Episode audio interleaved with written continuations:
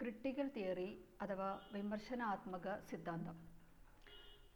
ഇരുപതാം നൂറ്റാണ്ടിന്റെ ആരംഭത്തിൽ തുടക്കം കുറിച്ച ഫ്രാങ്ക്ഫർട്ട് സ്കൂൾ ചിന്തകന്മാരുടെ സംഭാവനയാണ് critical theory Frankfurt ചിന്തകന്മാരായ Max Horkheimer Theodor Adorno Herbert Marcuse Walter Benjamin Erich Fromm പിന്നീട് ഏറ്റവും ഒടുവിൽ വന്ന ജുഗൻ ഹെബർമാസ് തുടങ്ങിയവരാണ് ഇതിന്റെ പ്രധാന വക്താക്കൾ.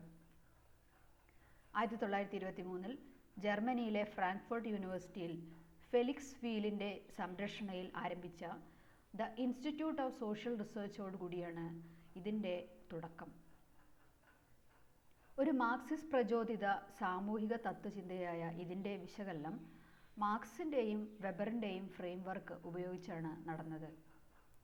ഇരുപതാം നൂറ്റാണ്ടിൽ ഉടലെടുത്ത സാമൂഹിക രാഷ്ട്രീയ സംഭവവികാസങ്ങൾ തൊഴിലാളി പ്രസ്ഥാനത്തിന്റെ തകർച്ച നാസിസത്തിന്റെയും ഫാസിസത്തിന്റെയും വളർച്ച തുടങ്ങിയവയെല്ലാം മാർക്സിന്റെ വിമോചന സിദ്ധാന്തം അതായത് ഇമാൻസിപ്പേറ്ററി തിയറിയുടെ പുനർവ്യാഖ്യാനത്തിന് വഴിയൊരുക്കി. അതായത് critical in critical theory refers to a critique of empirical sciences and the philosophy of positivism. ചുരുക്കി പറഞ്ഞാൽ അനുഭവശാസ്ത്ര സിദ്ധാന്ത വിമർശനത്തിലും പോസിറ്റീവ്സത്തിലും ഊന്നിക്കൊണ്ട് ഉള്ള ഒരു സിദ്ധാന്തമാണിത്. നാസി ആധിപത്യമുള്ള ജർമ്മനിയിൽ ഇവയ്ക്ക് വളരാനുള്ള സാഹചര്യമില്ലാതിരുന്നത് കൊണ്ട് തന്നെ ഈ ഇൻസ്റ്റിറ്റ്യൂട്ടിന്റെ ശാഖകൾ ജനീവയിലും പാരീസിലും തുടങ്ങി. ഒരു ആയിരത്തി തൊള്ളായിരത്തി മുപ്പത്തെട്ട് ആവുമ്പോഴേക്കും ഇതിന്റെ എല്ലാ അംഗങ്ങളും അമേരിക്കയിലേക്ക് ചേക്കേറി. മുപ്പതുകളോടെ ഇവർ ഒരു ഇന്റർ ഡിസിപ്ലിനറി മെത്തഡോളജി സ്വീകരിച്ചു തുടങ്ങിയെന്നർത്ഥം ഹൊക്കീമും അഡോണയും ചേർന്നെഴുതിയ ഗ്രന്ഥങ്ങളിൽ പ്രധാനപ്പെട്ടതാണ് ദ ഒതോറിറ്റേറിയൻ പേഴ്സണാലിറ്റിയും ഡയലക്റ്റിക് ഓഫ് എൻലൈറ്റൻമെന്റും ഒരുപാട് വ്യക്തികളുമായി നേരിട്ട് അഭിമുഖം നടത്തി വ്യക്തിത്വ സവിശേഷതകൾ അതായത് ട്രയഡ്സ് ഓഫ് പേഴ്സൺസ് സെമിറ്റിക് വിരുദ്ധ വീക്ഷണങ്ങൾ പുലർത്തുന്നതിനും ഫാസിസ്റ്റ് മനോഭാവത്തിനും ഇടയാക്കുന്നുണ്ടോ എന്ന അന്വേഷണമാണ് ഇവരുടെ ഗ്രന്ഥങ്ങൾ. എൻലൈറ്റൻമെന്റ് അതായത് പ്രബുദ്ധത വിരുദ്ധമായ സംഭവവികാസങ്ങൾ സൃഷ്ടിച്ചു എന്നതായിരുന്നു ഇവരുടെ ഒരു വാദം.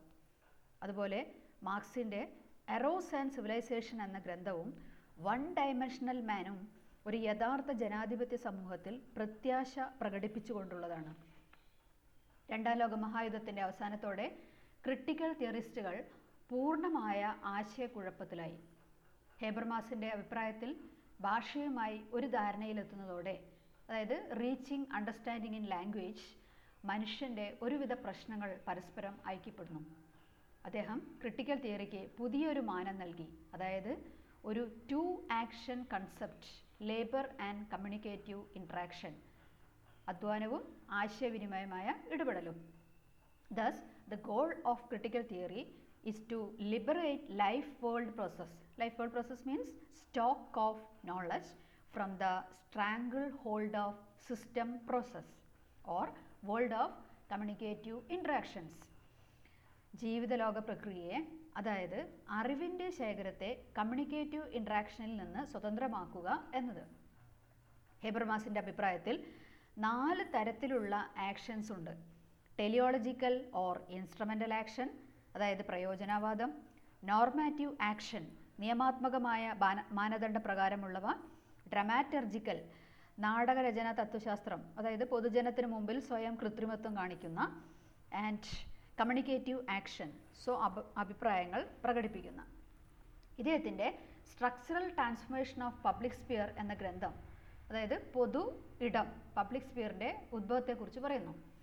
പത്തൊമ്പതാം നൂറ്റാണ്ടിൽ ഉരുത്തിരിഞ്ഞു വന്ന ഒരു പ്രതിഭാസമായിട്ടാണ് അദ്ദേഹം പബ്ലിക് സ്പിയറിനെ കാണുന്നത്. പൊതുചർച്ചകൾ അഥവാ പബ്ലിക് ഡിബേറ്റ് കഫേകൾ ചായക്കടകൾ ന്യൂസ് പേപ്പർ എന്നിവയിലെല്ലാം മതം ആചാരങ്ങൾ എന്നിവയെല്ലാം കൂടി സൃഷ്ടിച്ച ഫ്യൂഡൽ വ്യവസ്ഥിതിയെ ഇളക്കിമറിച്ചു മാർക്കറ്റ് ഇക്കോണമി വളർന്നതോടുകൂടി പൊതു ഇടവും വിപുലീകരിച്ചു. സിസ്റ്റം ഓഫ് നോളജിന് വിജ്ഞാന വ്യവസ്ഥയ്ക്ക് ഊന്നൽ കൊടുത്തിട്ടുള്ള ഇത് ഫ്യൂഡലിസത്തിൽ നിന്നുള്ള മനുഷ്യന്റെ മോചനമായിരുന്നു.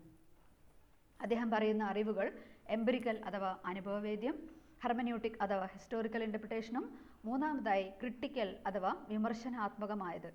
അതായത് നമുക്കറിയാം പരസ്പരം മനസ്സിലാക്കാനാണല്ലോ കമ്മ്യൂണിക്കേഷൻ എന്ന് പറയുന്നത്. അതുകൊണ്ട് ഹെബർമാസിന്റെ കമ്മ്യൂണിക്കേഷൻ തിയറി ഭാഷയെയും ഭാഷാപരമായ പ്രക്രിയയെക്കുറിച്ചും ഈ പ്രക്രിയയെക്കുറിച്ചുള്ള അറിവ് സമൂഹത്തെ വിമർശിക്കുന്നതിനും വ്യക്തിക്ക് വിമോചനം നിർദ്ദേശിക്കുന്നതിനും സഹായിച്ചു. അതായത് ക്രിട്ടിക്കൽ തിയറിക്ക് ഉറച്ച ആശയപരമായ ഒരു അടിത്തറ നൽകാൻ ഇദ്ദേഹത്തിന് കഴിഞ്ഞു എന്നർത്ഥം.